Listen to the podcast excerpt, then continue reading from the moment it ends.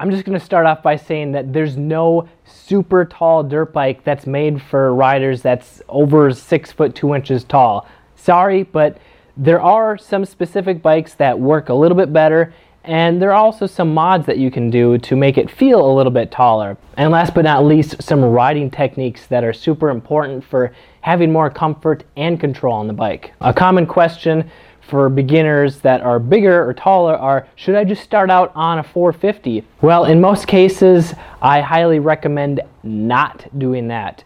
Why? Well, even though you might need a little bit more power to get going because you're a heavier rider, starting out on a 450 or a 300 enduro bike is not good because it just has more power than you really ever need. For example, if you just look at the top professional motocross racers that are on 450s, even they are detuning their, their engines so that they're smoother, easier to ride in most cases. So if you're an average Joe like me, and especially if you're a beginner, you really don't need that much power. Unless you're just a, a macho man that needs to prove everyone that you can handle 60 plus horsepower. So if you're a beginner, what are the best dirt bikes that are tall? Well, unfortunately, there aren't really any great beginner bikes that are super tall. Because all the tall bikes are high performance enduro or motocross bikes which aren't beginner friendly because they have stiffer suspension snappy power and they're just harder to control and they require a little bit more maintenance. However there are three choices that i like to recommend and that one is the klx 300r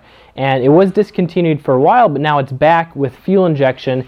And it doesn't have the tallest seat height but it's a little bit bigger it's a little bit longer and the 300 cc's has enough power for pretty much any size rider. And the reason it's beginner friendly is because it's more affordable to start on uh, it requires less maintenance so you can ride more and work on it less.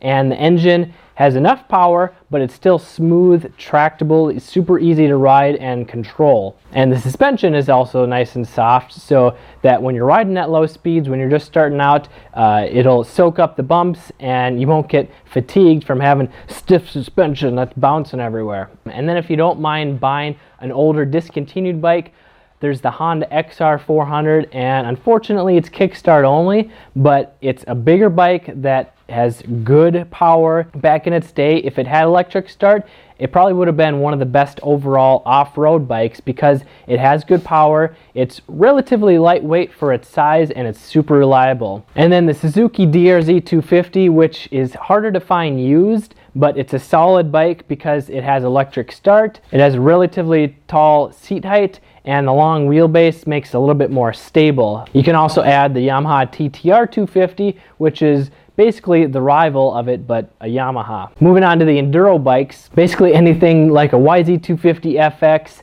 the KX250XC, CRF250RX, YZ450FX, they pretty much all have the same seat height, uh, 37 to 38 inches, and that's about as tall as you're going to get for enduro bikes. And being an enduro model, they have stiffer suspension, so it can handle a little bit more weight, but it's really meant for faster riding. So if you're like 250 to 300 pounds, you still might want to get uh, different springs and a valving update if you want to have good performing suspension. And then if you're just getting into motocross, so you have some riding experience but you're new to riding on tracks, then I recommend starting on a 250F, so 254 stroke. So this would be the YZ250F, CRF 250R, the 250 SXF, the KX250, the MC250F, or the FC250. And if those aren't tall enough for you, well, there's some simple mods such as taller seat, taller bars uh, that you can do. You can move the foot pegs around. But if you're just a little bit too tall for the bike, doing some of those things can be a big mistake because they're going to throw your body position off.